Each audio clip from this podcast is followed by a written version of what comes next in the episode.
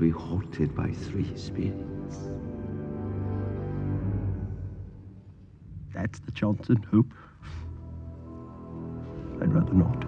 Expect the first. Tomorrow when the bell tolls one. Couldn't I take them all at once and have it over with, Jacob? Expect the second the next night at the same hour.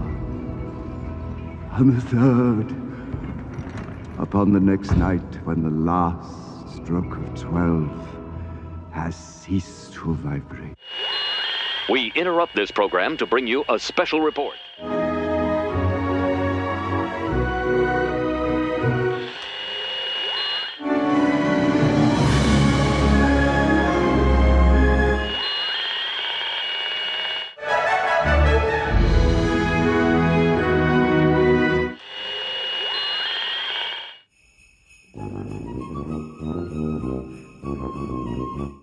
This is Cheap Seat Reviews.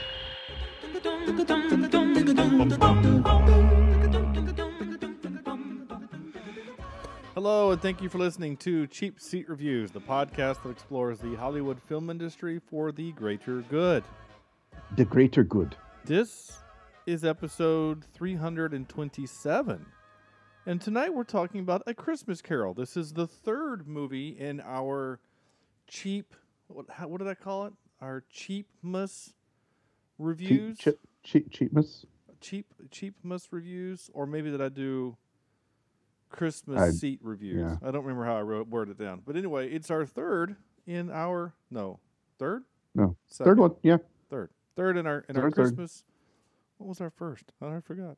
Um, We can do- uh, no, uh, no, Christmas Chronicles two, Noel and the, the Jim Carrey Christmas Carol. Yeah, this is our third. And yes, that's it. Cool. I'm Sean Allred, and joining me tonight is Andrew. Please stop screaming, Jimison. Hi.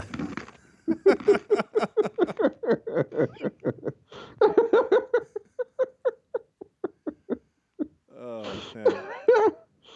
if um if we ever did like a Patreon where Yeah. you know like if you paid a buck a month or something, you would get extra content. You would get the 20 minutes prior to the show that I recorded where Andrew's like, just go ahead. I'm go ahead and hit record. I'm good. And like in the background, he's picking up stuff and chewing. I mean, it's like the loudest thing ever.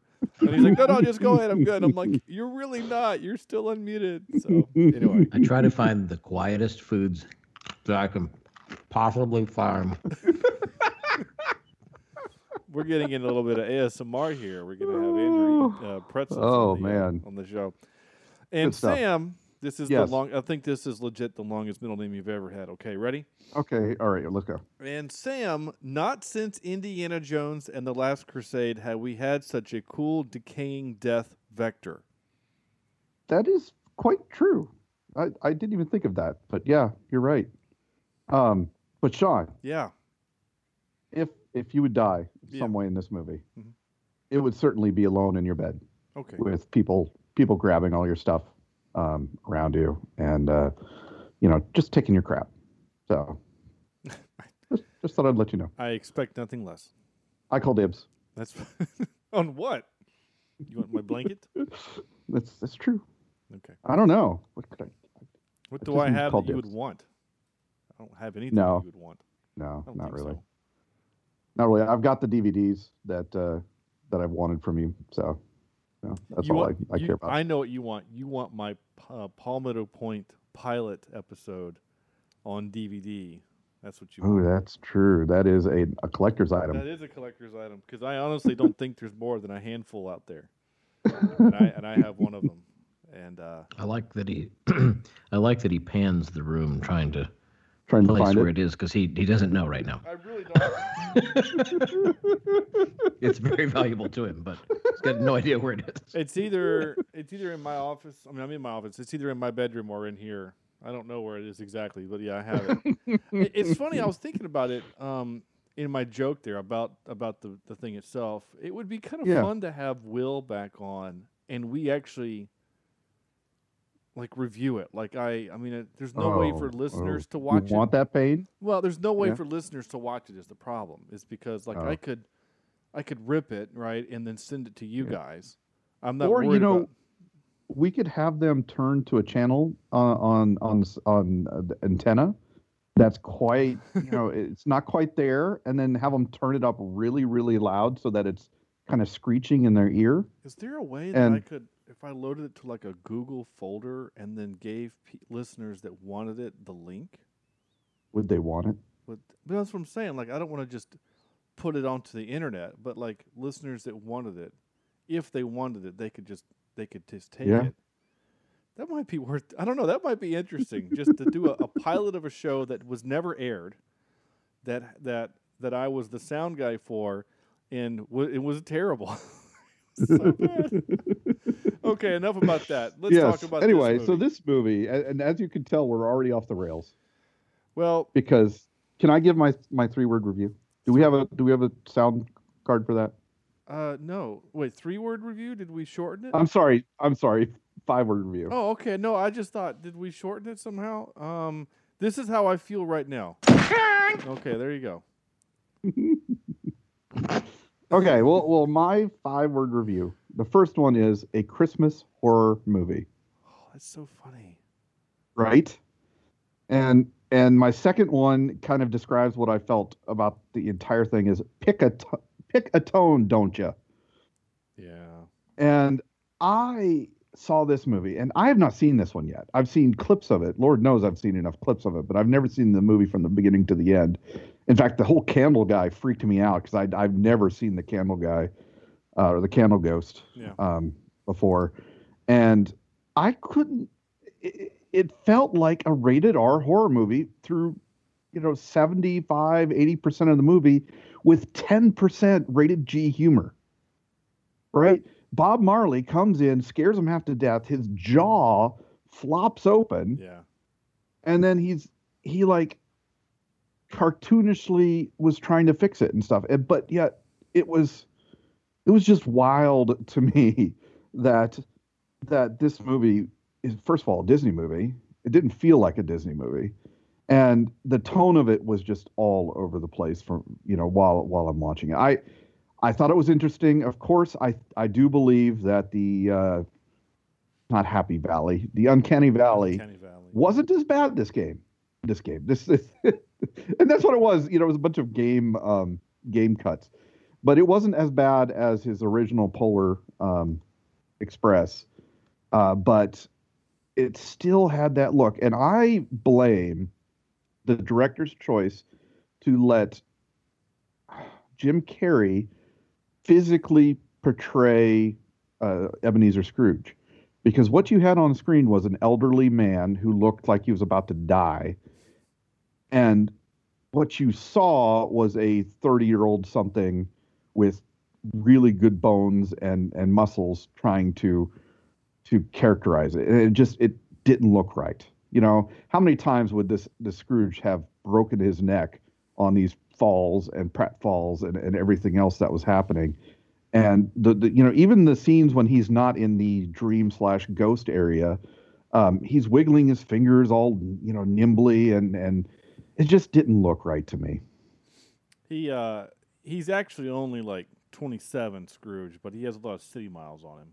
So that's why Right? like that. right yeah so it just it didn't feel right it just never felt right i and you could obviously tell this was made for the 3d years when 3d was so giant um out there but um i just i didn't enjoy it i i was creeped out and, and not in a good way right I, I just i kept thinking there is absolutely no way i would let my kids watch this movie Yeah.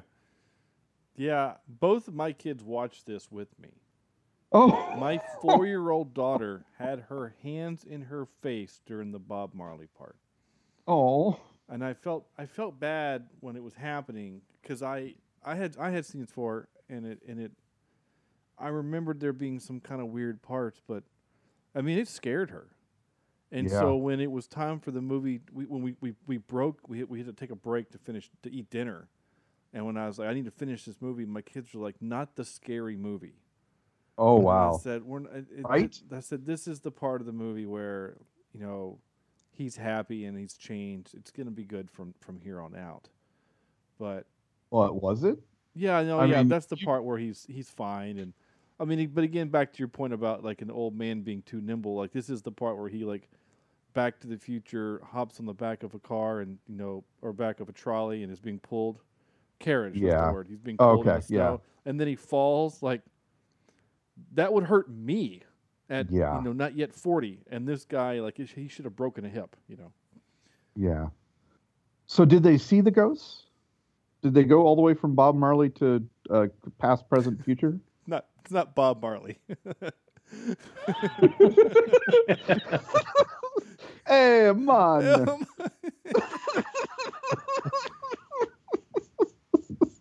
I got something you could take that'll make the ghost go away. Don't worry. So we got Bob Marley and Jacob Oh, Cratchit. God. All right. Okay. Yeah. No, they watched the whole Yeah. thing. They watched the whole thing. Okay. Yeah. Yeah. And they were traumatized. I think my kids Yeah. hate me Well, I don't think so. for I don't other think they reasons. hate you. Maybe I don't know. Um, wh- you- so anyway, to boil it all down, I I didn't I didn't enjoy it as much as I probably should have. I guess um, I thought it was too scary, honestly. all right. What you got, Andrew? Well, I- I'm going to have to uh, agree with Sean, uh, Sam. Sorry, Wait, and you, Sean. I, I my five word review was uh, too scary for my kids. Oh wow. That's okay. what it was, and mine were reacted the same way that yours did. Like they, my ten year old was covering his eyes and turning his head Oh my gosh. during during the Bob Marley scenes, and. uh It also got very loud at that point. If I remember Yeah. right, the movie was incredibly loud. But here's what I'm going to say about this. I, I think the movie is done well. I think the the voice acting is good. But I don't like the story. And oh really?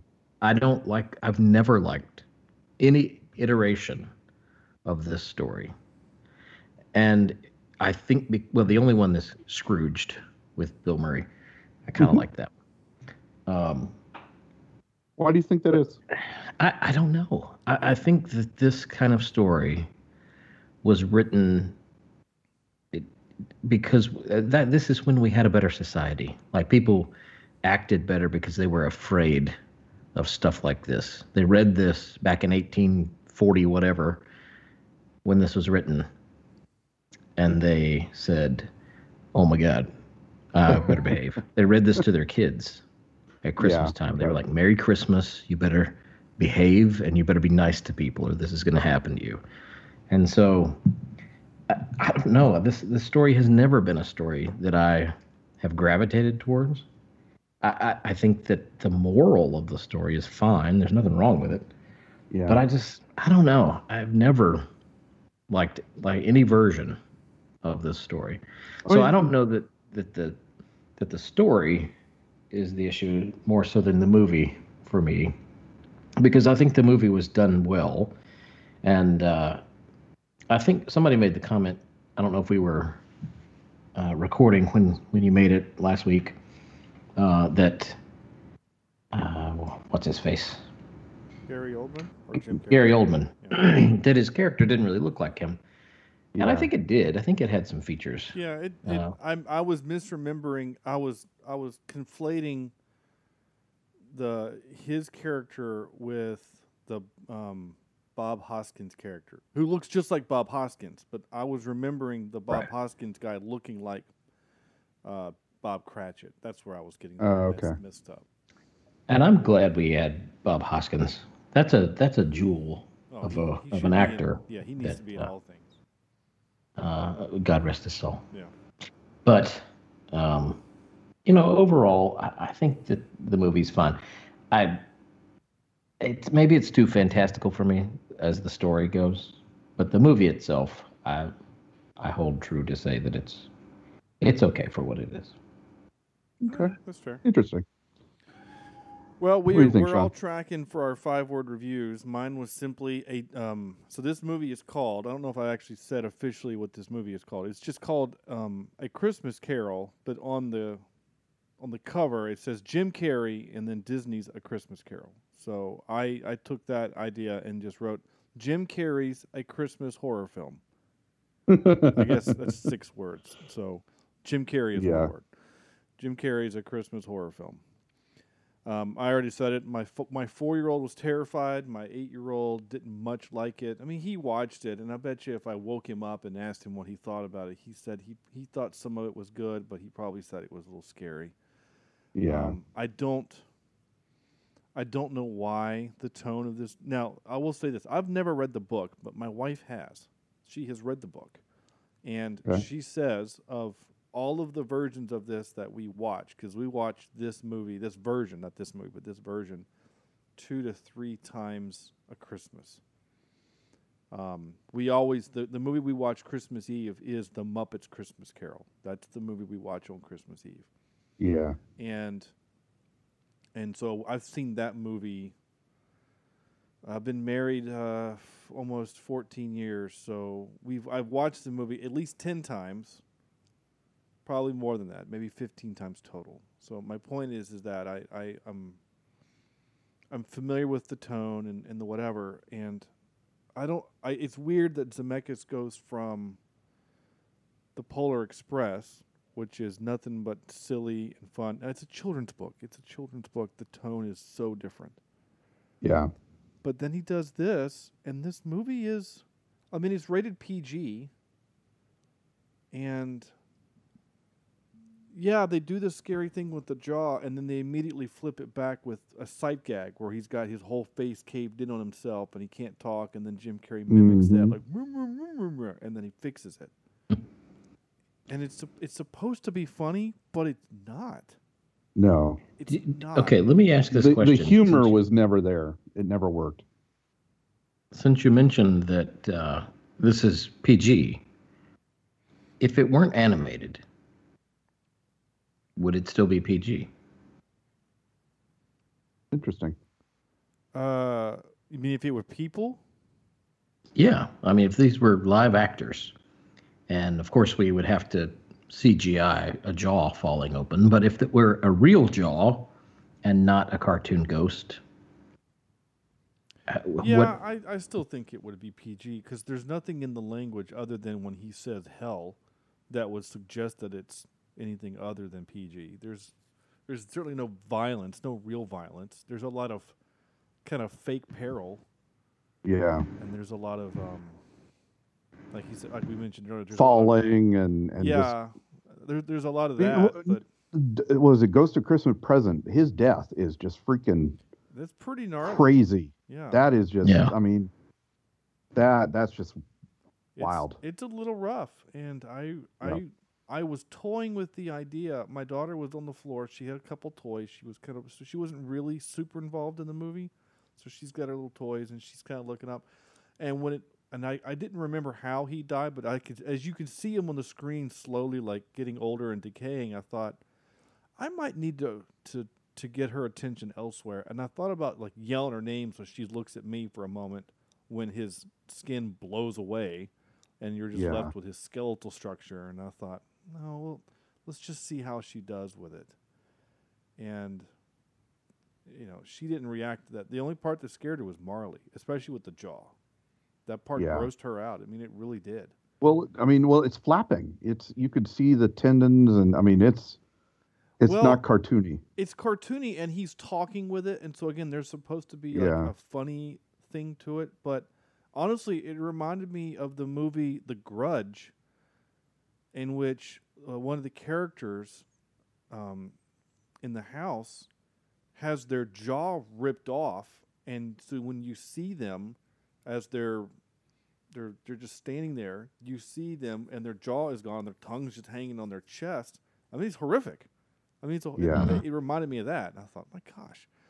So, so looking at, at Zemeckis's, I mean, we obviously we love him for the Back to the Future trilogy. Yeah. and, and- Absolutely. and, those were great. Forrest Gump won him many many Oscars, and, and rightfully so. Yeah. Um, I had forgotten he did Romancing the Stone. I had forgotten he did that. Uh, which we did for the podcast, which is great.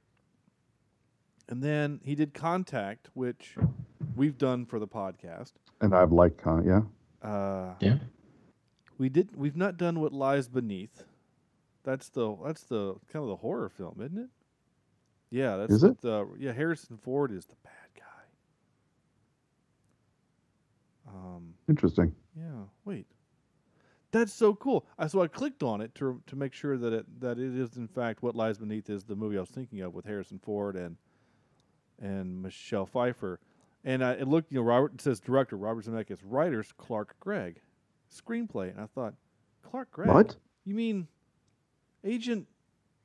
Um, Agent Coulson. Agent Coulson. Yeah, it's the same guy. Is it really? Yeah, I didn't know he was a writer. That's pretty cool. That is cool. Uh, so anyway, back to D- Zemeckis. Oh, Bob Zemeckis here. So then he does Forrest Gump, Contact Lens, then Castaway, right? Same year, Castaway. Yeah. Uh, Great movie. Good movie. I mean, really, really good movie. Yeah. I great. think if if out of all these, even over Forrest Gump, I think Castaway is, is top notch. Yeah, yeah. I probably would put Forrest Gump above that, but and I, I, I always find it weird when people think that guys think that Forrest Gump is the best movie ever made, and I always argue against it. But I do love the movie. It's a great film, truly great film. But I don't think it's the best film. Uh, then he does his three animated. So he does the Polar Express, then Beowulf, and then A Christmas Carol. And all of these are in the aughts 04, 07, and 09. And that's when we're in our height of our 3D love affair. Uh, And I hate Yeah. this time period for us in our film.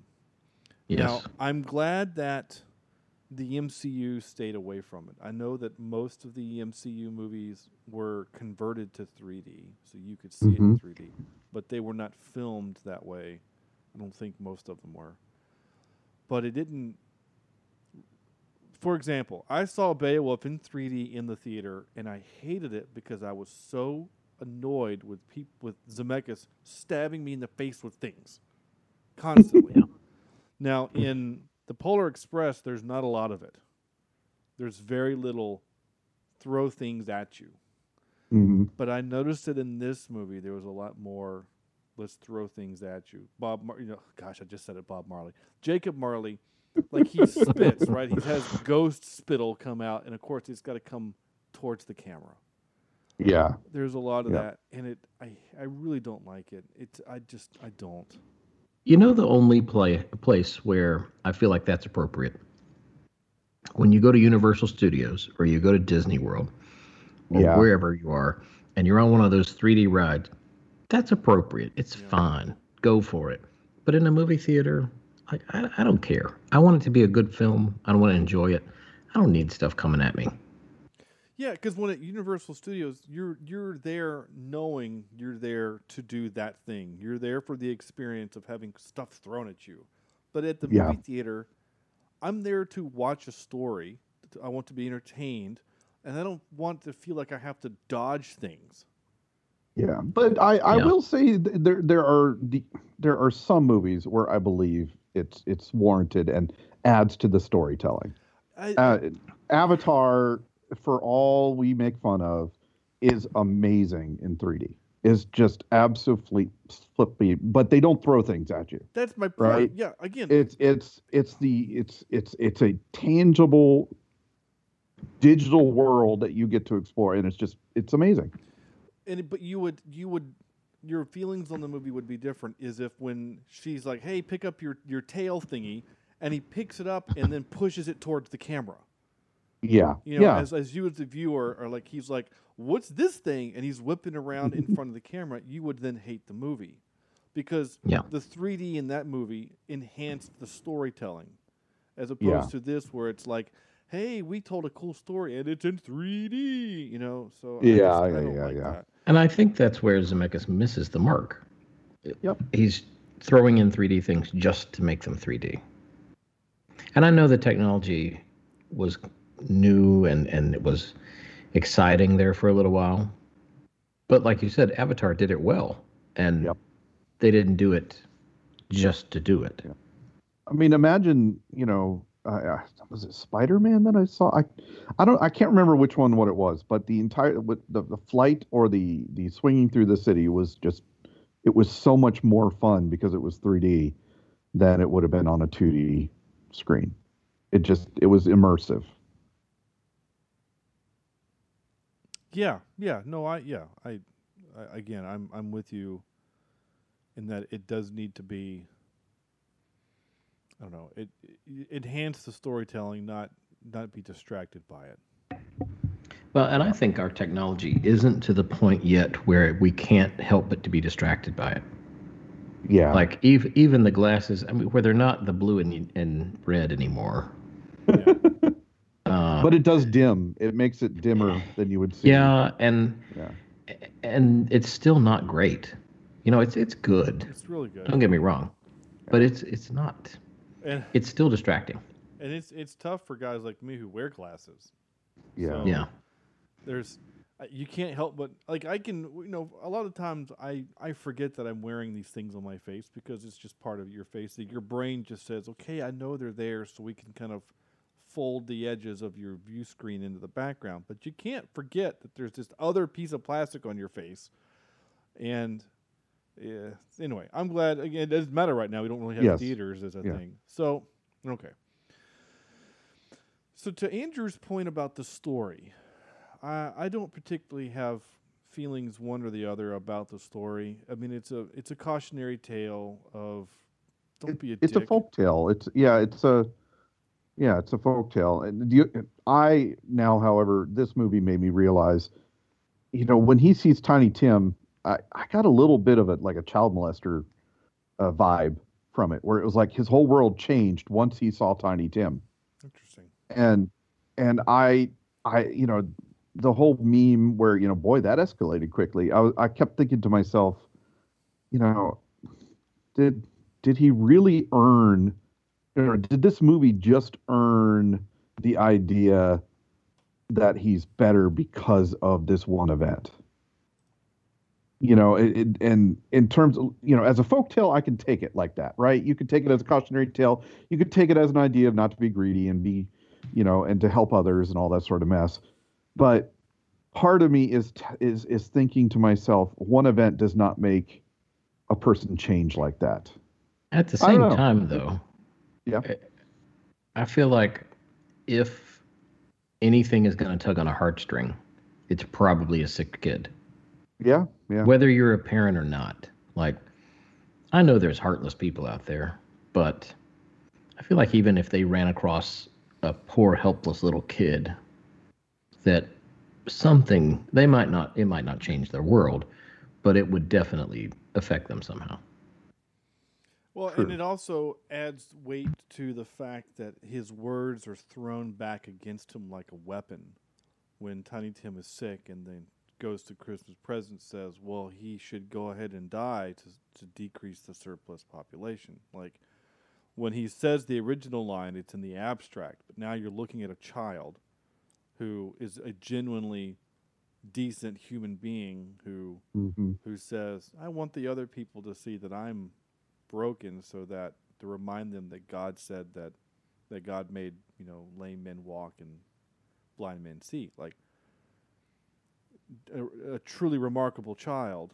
And usually children that are in those types of situations are like that. Um, children that are, you know, They have a different worldview. yeah, they Certainly. do. You hear you hear these these kids who have these these tales of like like they're these children that are dealing with like kids leukemia and stuff, and they're like, "What do you want for Christmas?" They're like, oh, "I don't know, just I don't need toys. I just want this. I want to be able to go home for a for a day, or you know what I'm saying? Like, Yeah, just a different yeah. worldview then. Um, but there's there's always been little little things in the story that have always kind of annoyed me, and I don't. And it, it is probably just.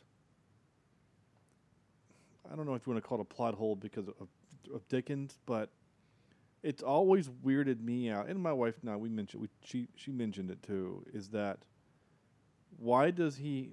You know, it, this is not the first year of Christmas, right? This isn't the 1st Mhm. Christmas we've ever had in the world. So why is Scrooge confused that Cratchit wants the day off? Like, why does he have to be convinced to take? Did, didn't you do this last year and the year before and the thirty before that? You know, like I don't know. Yeah, It's just that's one of those little kind of things that's always kind of don't know if annoyed me is the right word, but it's it's a thing. Yeah. If they could retcon it so that this is his first year working there, okay. But he's been there, right? Yeah, I, I think, and Sarah actually, uh, my wife, uh, I think she actually either she had a, a memory from the book or something. that She said she actually came up with the idea, or maybe Scrooge hates the idea of taking a day off that he just likes to berate, just to make um, Cratchit feel bad about. it. Yeah, see, I I read the book a long time ago too, and and I I don't remember. You know, you can't do the book word for word, um, and I know they tried to be as close to it as they could in this movie. Um, but uh, I I don't know. I, I never even thought of that plot hole in terms of, you know, I just figured he's crotchety and won't let his his poor guy off for a day. Yeah. Oh. Yep. Um, do you think that when he was so there's a lot of fake peril right in this movie there's a lot of just basically if, if zemeckis just films this shot for shot with what the book does it's an hour long movie Yeah. and so he needs to add it's an hour and 37 minutes i honestly believe that 37 minutes is just jim carrey falling and Yeah. hit in the face with ice Or or running from something, or Yeah. yeah. There's Yeah. just a lot of fake peril in this movie. But do you think when he he, he put the um the little cap on the on the fireman and then we flew into the air and he was silhouetted by the moon, do you think that was a nod to his buddy Spielberg for an Amblin Entertainment? I don't know, but if there was one shot in this movie that I absolutely loved and thought was amazing, was that shot. Yeah. Yeah. I I really thought that was well done in terms of the look, and I I, I loved it. I loved it. The the one thing that I really loved, and that's that's just because I love this type of thing, and I know you can do it in, um, especially in 3D, you know, CGI world, is the long one take. I love the Yeah. establishing shot of London. I think it's beautiful. Yeah. This is London and all the weird things, and we're gonna fly by here and then go down to the street vendors and then over here and like, I I really like that and. I don't know. My favorite one still, in, at least in the CGI world, in, in mocap world, is the one in Tintin when the, the Oh gosh, yeah, the yeah, escape the scene Spielberg the- one. Yep. Yeah, that one's really really great. Uh, I still think that there's nothing that's ever going to beat what I saw in Extraction, but as far as a one take, I haven't seen 1917. The whole movie is that, but Yes. Oh my gosh. Maybe that's what you need to come up here and watch on my TV. We'll watch 1917. That sounds good. That sounds like a good idea. Yeah. Yeah, that's a good Uh, one. That's it. That's all of my notes. Yeah, you I- know, and I I was sitting, you know, watching this thing trying to think what the heck am I going to talk about? Mm-hmm. Because like you said, so much of this movie is falling and and the story is so well known. Um it- it boils down to how it's told. And I believe that this version doesn't do justice to why he's supposed to change and what he's supposed to change to as well as I've seen in other versions. This one focuses way too much on scaring you and not enough on the heart of the issue, Yeah. right? Yeah. And maybe that's What- the CGI. Maybe it's it's you can't really, you know, put yourself in the in the eyes of of the guy the, the people you're seeing. But I I don't know. I just didn't feel connected at all to this movie. What do you guys feel about? You know, we talked about when we, we've. Well, I don't know if we. I can't remember if we did it for the podcast or not, but I know we've talked about Polar Express Mm-hmm. and the soulless CGI eyes, Yeah. or or maybe I had that conversation with somebody else. Maybe I'm. No, it's it, it's probably us because I'm right there with you. Where Yeah. it's just these are Yeah. talking dolls. These are not. So, do did you feel that way about this movie? It's a A few years lit- later. a little less. I think they got the eyes better, but they still didn't get the mass in terms of when they breathe, when they talk. Their teeth are still just behind a a loose skin. It just to me it doesn't look right. To me, that's one of the biggest concerns with CGI is not anymore the eyes because I think that they've they've gotten better, but it's Yep. the it's the mouth Yep. and there's something about when they're speaking. It's just not natural. It doesn't look doesn't look like it would if someone were actually speaking. I don't know. Yep. Well, look at the reason why you know Star Wars is going back to puppetry, right? It's that same idea where Yoda looked just wrong when we saw him in the prequels, Hmm. and part of that was because number one, the eyes, but number two, the uh, the mouth. There's There's- just there's no mass to it. There's no air coming in and out of lungs, Yeah. and and and, and you know Well, there's- keeping there's- them alive. There's no air coming out of in and out of puppets either. But I- I think honestly, not to argue with you, Sam, because as much fun as that is, I'm too. I'm honestly too brain dead to try to argue with you. I think mm-hmm. more of the reason that they wanted to have a puppet Yoda than CGI Yoda, you know, to go back to that idea, is because it's hard to act to nothing. Yeah. Yeah. You know, Yeah. it, it's hard to act to a guy wearing a green suit and a tennis ball. Yeah. You know what I'm saying? Whereas like when when Luke, when Mark Hamill is talking, he's he's seeing he's he's talking to an actor. He's talking to Yeah. No, it's it's Frank Oz puppetry, and I don't remember who did the voice. It's not Frank Oz, but whoever's doing the voice of Yoda. But he's you know what I'm saying he's he's acting against a thing, and that's what actually makes those those scenes really good. And and I mean Mark Hamill is not a Shakespearean actor, but it makes them better Yeah. and that's why we love the the baby Yoda in the Mandalorian because it's a real thing, and we all know Yep. that Yeah. it's just a, an animatronic doll, but we don't care because it's real. Yep. So anyway, I knew there was going to be a way we were going to get Mando into the conversation tonight. I knew there was going to be a way, and when we are now post Mando season two, we've seen the finale. The finale Yes. great. Yeah. And I was honestly was afraid that this episode would just evolve into a season two recap. Yeah. Um, all I'll just simply say is season the, the finale was amazing, and I'm Yes. Yeah. I can't wait for season three. Jon Favreau should should do all Star Wars. Well, he and Filoni are doing most of everything that's coming. So he, Yeah. Jon Favreau specifically said that he. Here we go. I knew I was going to do this. That he, that he, the two of them are doing the book of Boba, Boba? Fett. They are doing season three of Mando. They are uh, Filoni is doing Ahsoka, and the two of them are also doing the Knights of the New Republic or the Rangers of the New Republic. Now, some of the other Okay. properties like the Bad Batch or whatever, that's just going to be like just Filoni and his guys from uh, the Clone Wars cartoon series because it's it'll be CGI, it'll be cartoon. Yeah. But anyway, um, but yeah, back to to this movie. I do think uh, I do want to talk about some good things because I didn't hate this movie. I don't know if I said that. I didn't hate this movie. I didn't love it. Will I watch it again with my kids? Maybe in three or four years. A Um, little older. when they're a little older, maybe I don't know. I do think that Jim Carrey does. He's doing like five different voices, and Yeah. I never really caught caught on to that that he was doing. Like sometimes, I mean, Lord knows Polar Express, Tom Hanks is everything, yeah, right? This time, I thought he disguised his voice incredibly well. It, it went with the characters. It did. It just was perfect. I Yeah. thought his, his voice work was perfect. Well, I mean, like you would never have known that he is the voice of Christmas Past. I mean, that's Yeah. like an Irish, very soft, very kind of Creepy. Yeah, well, but I think This it's always see this. it's it's Look, look over here.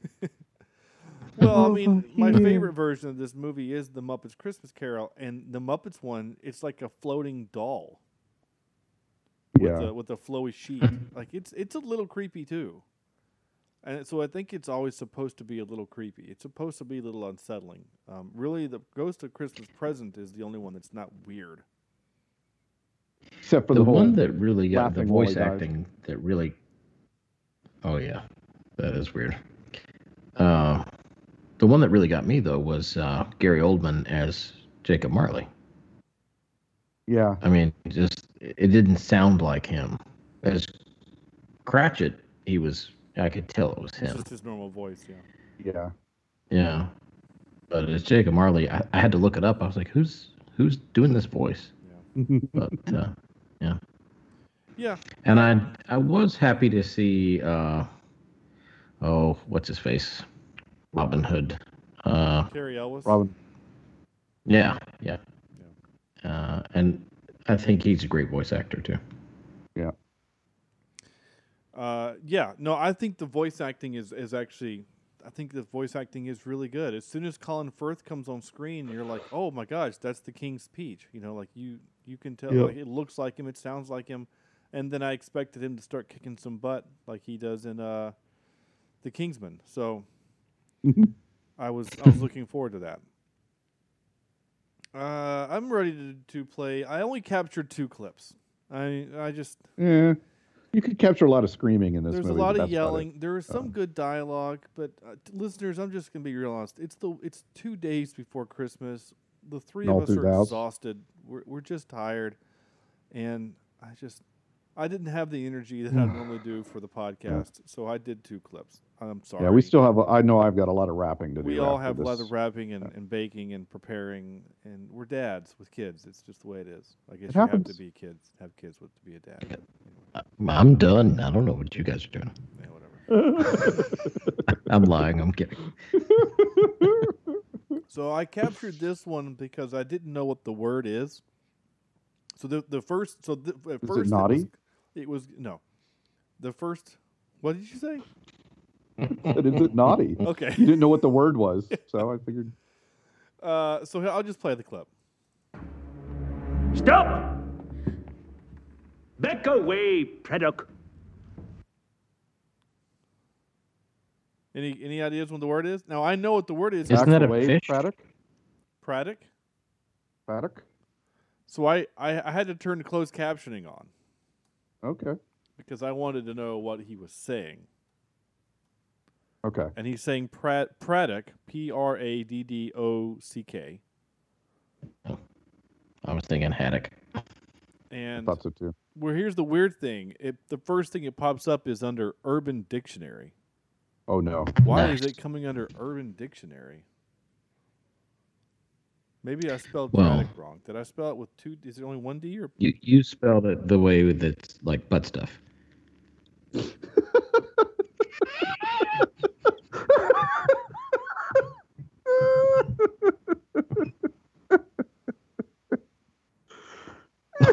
so weird.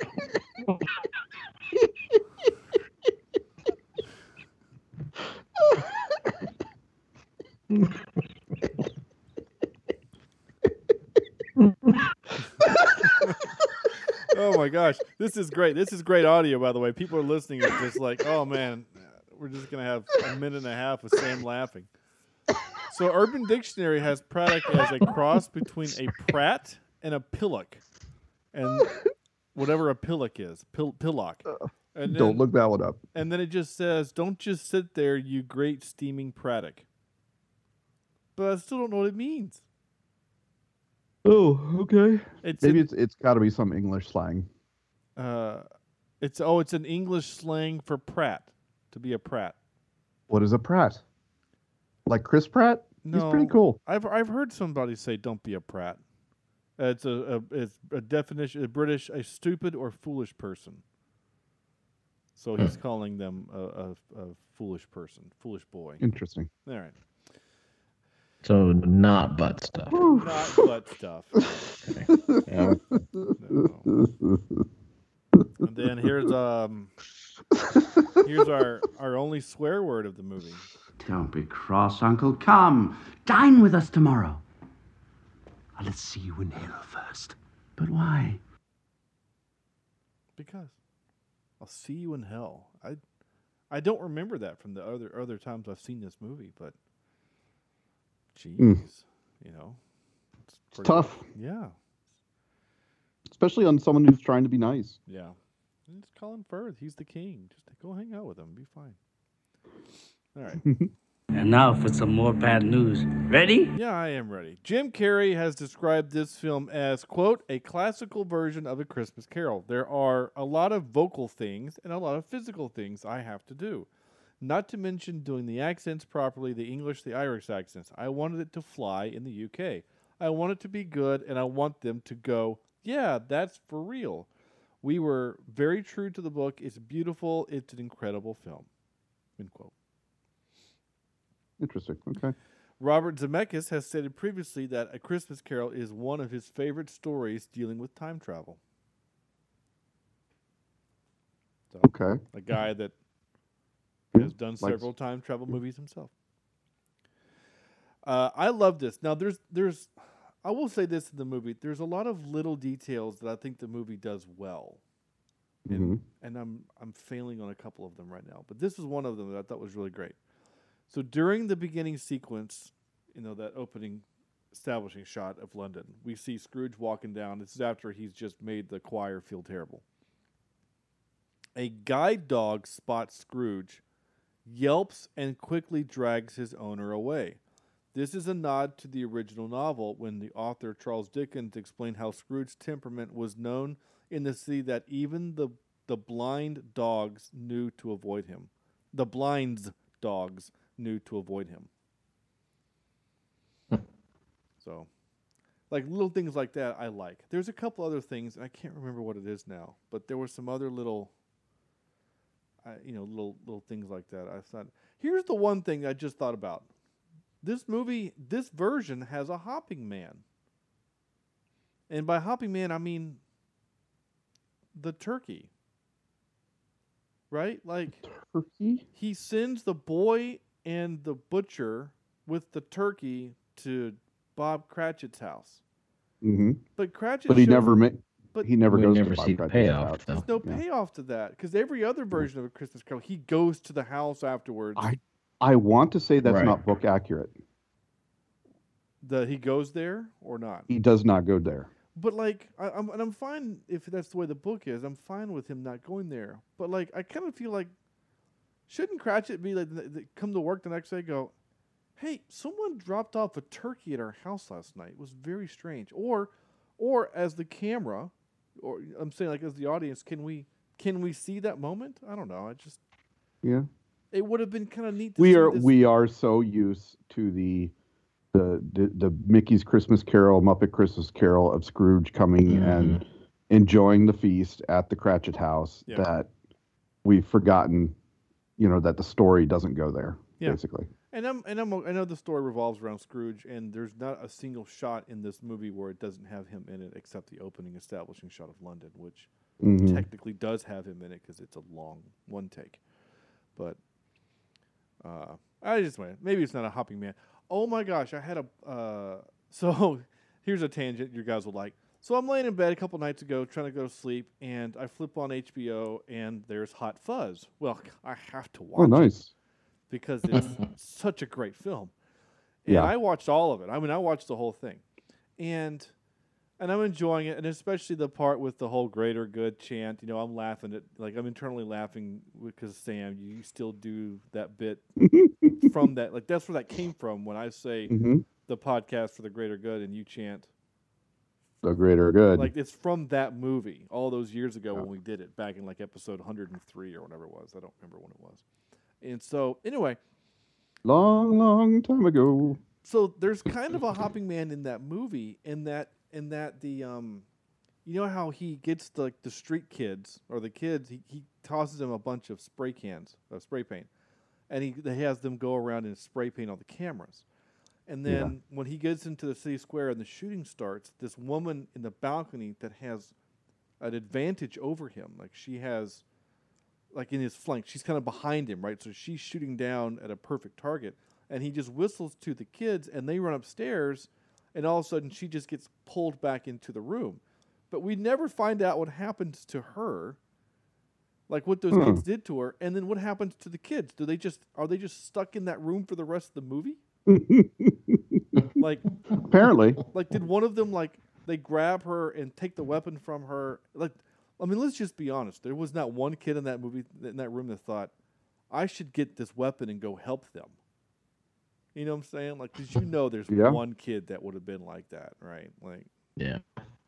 there's going to be one of them that would have done that. So anyway i just it didn't it doesn't bother me. It's still a great film and it doesn't bother me at all but i just thought are those kids still in that that room at the end of the movie are they still hanging out there so anyway uh during be, uh sorry before this film this Disney film, Jim Carrey was given the option to voice Buzz Lightyear in a Toy Story. He declined, and the role went to Tim Allen. That's a good thing. I don't think think, I so. could hear Buzz without. Although we saw the Disney announcement that they're doing the Lightyear movie, and it's not going to be Tim Allen. Yeah. Yeah. It's sad.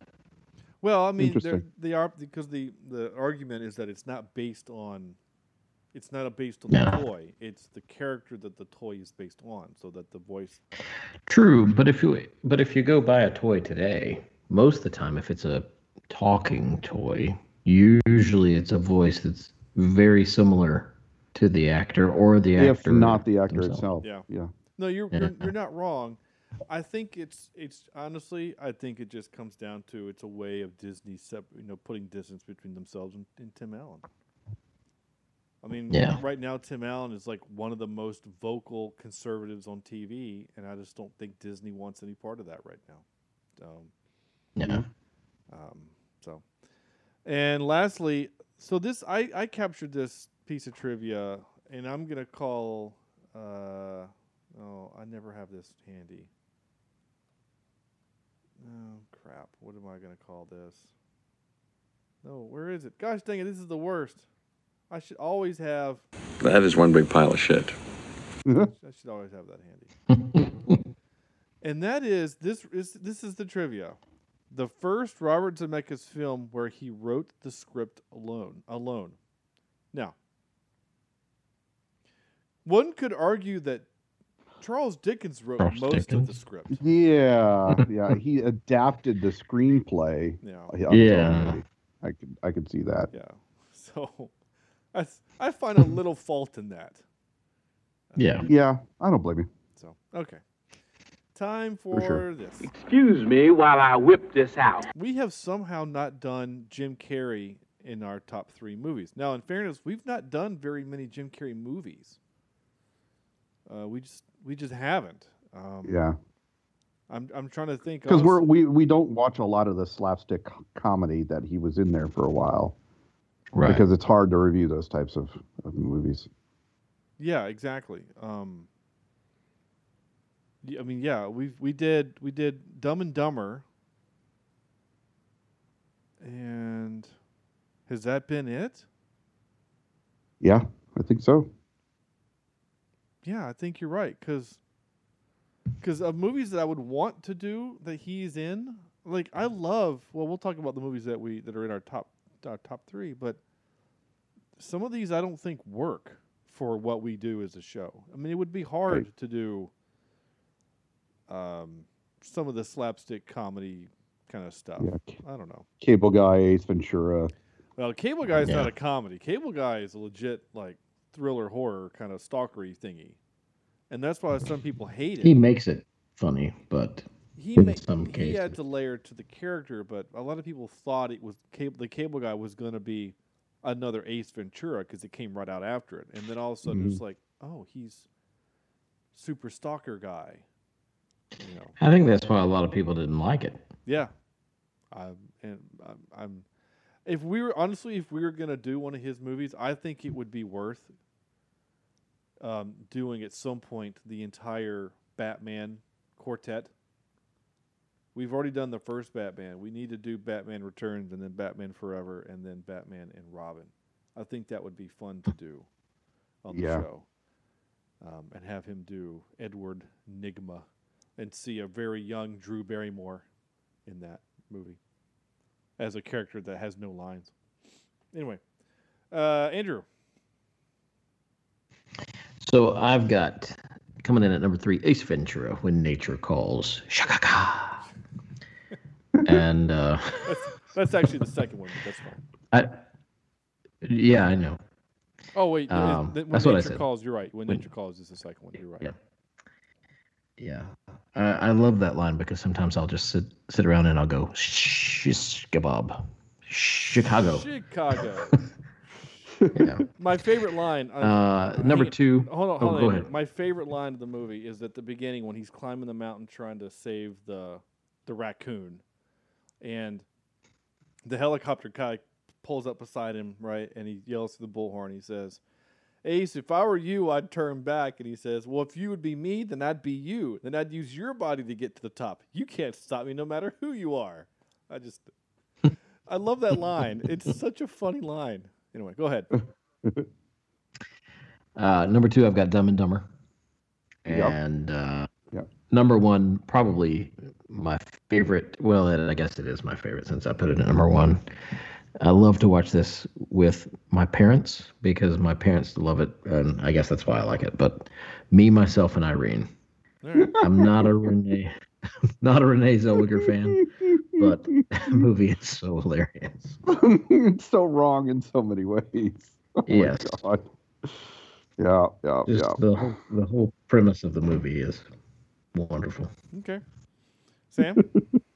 Yeah, all right. Uh, for mine, let me pull this out here. I've got um, three. I've got Eternal Sunshine of the Spotless Mind, All right. One of his it. more serious roles, and um, it, it's one of those make you thinker. Um, on on a totally different note, at number two, I've got Dumb and Dumber, Hmm. and probably my favorite one of his in terms of of the story and his acting would be The Truman Show Sure. uh, at number one. I get that. Uh, cool. So I have a couple that you guys didn't mention, which is great. So honorable mention for a series of unfortunate events. Okay. Yeah. I like him in that. I think he's great. Uh, my number three is How the Grinch Stole Christmas. I, I like that movie. We watched it again for for Christmas, and there's a part in the movie that makes me laugh every time. It doesn't matter what happens; it makes me laugh. Well, there's two parts that make me laugh every time. One is the part where he's making fun of director Ron Howard, which I think is hysterical. But the second part is, it's when uh, Sam, have you seen it? I can't remember if you guys have seen it. Yeah. Oh yeah. So it's when they're he's in the chair of cheer, right, and they're shoving food in his mouth, right? And Rance Howard, Ron Howard's dad, you know, when he's crowded up, he he sticks a spoonful of in his mouth and he says, "This is not pudding." and he goes, "What is it?" it cracks me up every time. I don't, it's just a dumb joke, but every time, this is not pudding. it just cracks me up. Obviously, I'm just thinking about that dumb line. It makes me laugh. Uh, number two is Liar Liar. Okay. I really think that's a funny Oh, that's a good one. yeah. Yeah. And then my number one, I just did Ace Ventura one and two, just the character Ace Ventura. I love both those movies. They crack me up. Uh, they're just they're ridiculous in every way, and I quote both of them. Uh, especially when I get an opportunity, like when I would, you know, if I'm if someone comes up behind you and just calls your name, then you get to pause and go, "Yes, Satan." Oh, I'm sorry. I thought you were somebody else. You know, just. I got so much trouble for talking out of my butt to my mom one time. Yeah. Yeah. yeah, I mean, just I don't know. I, the second one didn't get as, as much good vibes or whatever as the first one. It didn't make as much money. Oh. I I like the Yeah. second one a lot too, especially. I do too. I mean, just like he steals, like he has this, like the bad guy's trying to escape, and he has a Bigfoot, like he has a giant off-roading truck there. Like, why would you not only pick that? And when and Ace climbs up and sees the keys are in the ignition, and so he's chasing him, and then the guy like turns and he goes, "Oh, he wants to go off road." I mean, just anyway, I love that movie. I want to go watch it now. It'll make me. Uh, My my favorite scene in in that one is when he is in the rhino and he gets so hot and he has to climb out because he locked himself in. Want to know where he got an animatronic rhino anyway out there. Like, did who had that? and then he climbs up to the butthole. And he's, he's naked and gets birthed. And this, this group of tourists are like, "Go!" oh my gosh, it's so funny and it's so inappropriate. Equinsu Orcha. Let me guess. White devil, white devil. You speak what you do? Uh, all right. Anyway, that's it. Move Yeah, on. Time yeah. for this. Wait, what's supposed to happen? This is where we give this movie a score from zero to ten. I have good. I have a good feeling that it's not going to be ten. No. And and you know what? I'm kind of sensing a pattern here with our, our our Christmas movies have not been very good this year. No, no, I was disappointed. Yeah. I it didn't put me in the Well, this is our first. uh, This is our first Christmas run, isn't it? well, it's the first time we've done more than just one. Yeah. Yeah. We typically don't do three. Um, I mean, last year, last Christmas, I'm not going to say it. no, gave no, you her no, nope, don't do it. We did we did the the animated version of How the Grinch Stole Christmas. Um, and then the one before that we did the Christmas Chronicles. And then the one before that we did uh, no Christmas movie. We did uh, Justice League. So, anyway, we don't typically do Christmas movies. Oh, we did Gremlins a few Yeah. years ago. Yeah, that's that's kind kinda Christmas. That's kind of Christmassy. I mean, it's at Christmas. I don't know if it's a Christmas movie. Yeah. And uh, so anyway, so my point is that we haven't done this very often. Maybe we won't do it again. I don't know. Um, but Oh, just wait till February and we'll get the Hallmark uh, Love Fest going. Yeah, I was. I, I I didn't. I forgot to mention to you guys about that beforehand, uh, and so I think I'm going to make an executive decision about that in a minute as we continue on in the show. But um, we're we're going to do that thing where we talked about doing a Hallmark Yeah, Christmas movie. yeah. But I think we're going to save it for a while. Okay. Until like June. Okay. Because June. Okay. uh, for two reasons. One, we're taking next week off. Yes. and we need a we need a break. Honestly, we just need a break. And and two, We were on a break. nice, nice callback. And and and two, I think it'll work in in June because that's when a new slate of Hallmark movies comes out. They do a huge push in Christmas in June, Oh, okay. and they always do. And so I think it'll be, I think it'll work if we wait until June to do a Christmas in June kind of a thing, to kind of get away from it. So, because we're gonna start the new year off with a bang, literally a bang this year. So it's gonna be cool. Anyway, to uh, Andrew out of ten. Yeah, I, I like I said, I'm not a fan of the story, but I do think that the movie was done well, and uh, I, I didn't have huge issues with it in itself. Um, so I'm going to give this a. You know, it's not something I'm going to watch again, but it's. I feel like I'm putting too much personal bias into it. Um, I'm going to give it a five point eight out of ten. Okay. Yeah, I I kind of I, I think I didn't like it as much as as even Andrew there. Um, I wouldn't show this to my kids um, until they're much older, and, and I'm glad I didn't because I almost did because I thought, hey, it's on Disney Plus, it's a Disney movie. Yeah, I'm glad I did not. So I'm going to give it a, a 4.95 out of out of 10. All right. Um, I'm closer to Andrew than Sam on this one. I think it's a good movie. I think it's a well done. It's pretty. Um, Sam, I don't. We've not mentioned it on the on the podcast, but I know I, I, I mentioned it to you because I heard someone else say it, and I thought it was hysterical. Mentioning your your reference to Uncanny Valley. Yeah. Humans are the only species on this planet that Uncanny Valley works. What if you don't know what Uncanny Valley means? Basically, what it means is that we have a fear, right? It weirds us out Yep. when we see things that are almost human, that Yep. are not Mhm. quite human. We're the only species on the planet that has it. A dog, my dog, can look at a thing that's almost a dog, and it, she doesn't care. So Yeah. So the idea is that there's something in our DNA that freaks us out, and it kind of makes you want to know what happened in our past that makes us Yeah. that makes us wary of seeing something that doesn't look quite like us. You know what I'm saying? Like it's kind of something kind of fun to think about. Is you know did you know did the aliens that built the pyramids like did they look just enough different than us? I'm not saying that's what happened. Just don't whatever. But you know what I'm saying? Like did Yeah. something happened in our in our DNA to go that looks weird. You should stay away from it. You should kill it with rocks and spears. You know. So anyway, my point is that is that I- Neanderthals, basically. yeah, maybe that's what it was. That's why they died because they looked just weird. Um, Off. yeah. I didn't. I didn't hate this movie. I'm a little sad that it was as scary as it was. I because I love watching these kind of movies with my kids, and Yeah. I think my daughter is now scarred. I don't know. I'm sorry, dude. I know it's it's, fi- it's fine. I mean, I, I I didn't. Part of the reason why I watched it with my kids is because I didn't want to be locked in a room for an hour and a half while I watched a movie on the day before Yeah. Christmas Eve. Day before Christmas. Yeah. You know, Totally. And and especially if I would have said, "Hey, I'm watching this movie," my kids are going to go, "Well, we want to watch it too." And so I- I didn't. Anyway, so 2009, A Christmas Carol. IMDb has it as a 6.8. I, c- I can't go quite that high, but I'm going to give it a six. I'm just going to give it a six. It's a good movie. It's well told story. I know Andrew's not thrilled about the story.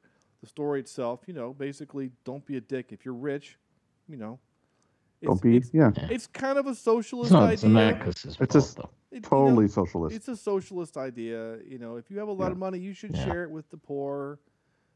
Uh, Yeah. I, y- you know, it's I don't maybe um, like like all all incoming Democrats should be forced to watch The Wolf of Wall Street, and all incoming Republicans should be forced to watch this, so maybe they can meet in the middle.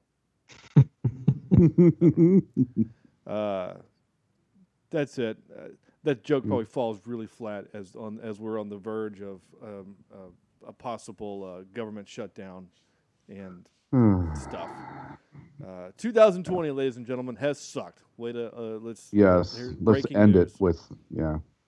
Breaking news. End it with fire. Yeah, and and we kind of well, we're gonna kind of do that. So I don't the, the way the calendar is gonna work out. So I said we're taking a break next week. The the when we come back, the following week, we are gonna be doing the Killing Joke. Oh, yay. I have not seen this. I've I'm- not seen it either. Some some people just like to watch the world burn. Yeah. Yeah.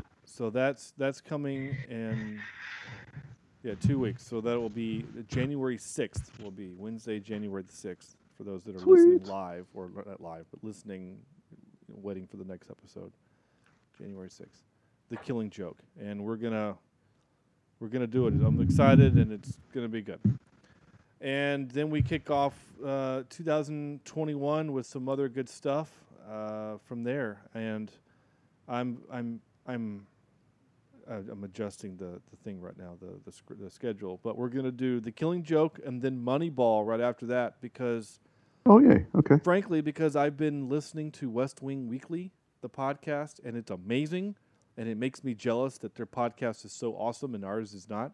And but it also helps that that one of the hosts is an actor that has access to Aaron Sorkin, who can get him on the show. Right? Like I don't have that connection. Uh, you know, Will is my only connection to Hollywood, and he's, you know, was very willing, you know, nice to come on the show. Um, but I'm in kind of a more of a Sorkin mood, so we're going to do Moneyball um, coming out of uh, the after that, and then we're going to do that Will Smith movie Gemini Man, that Will Smith action movie Gemini Man.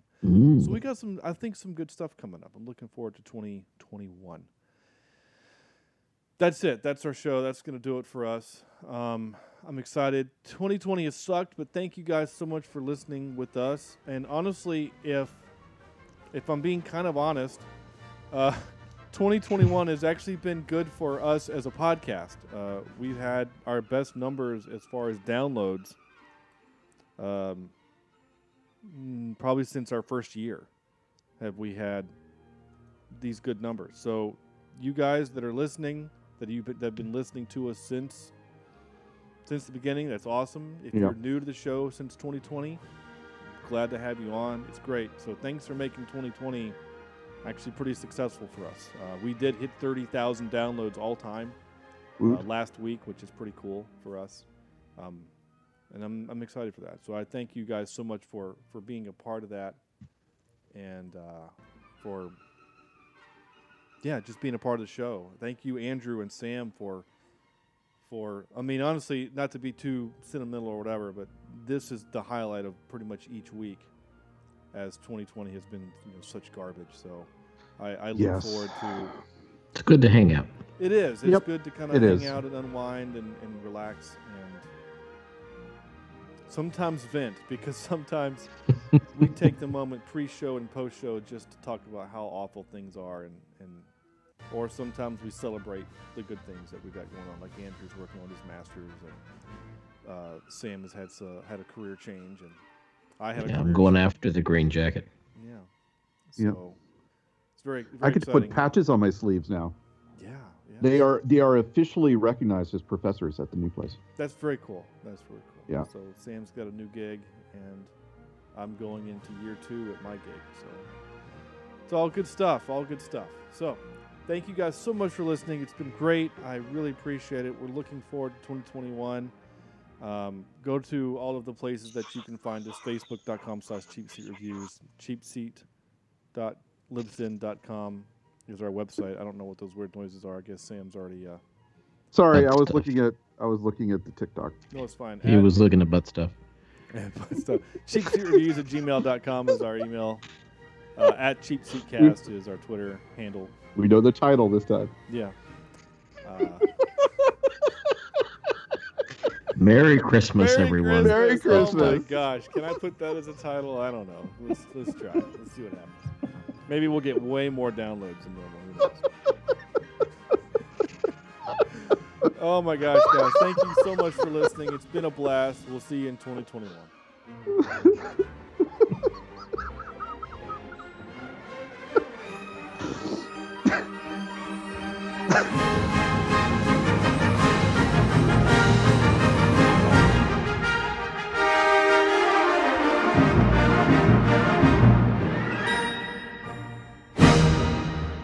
What what was the English word again? Product. Product. Braddock.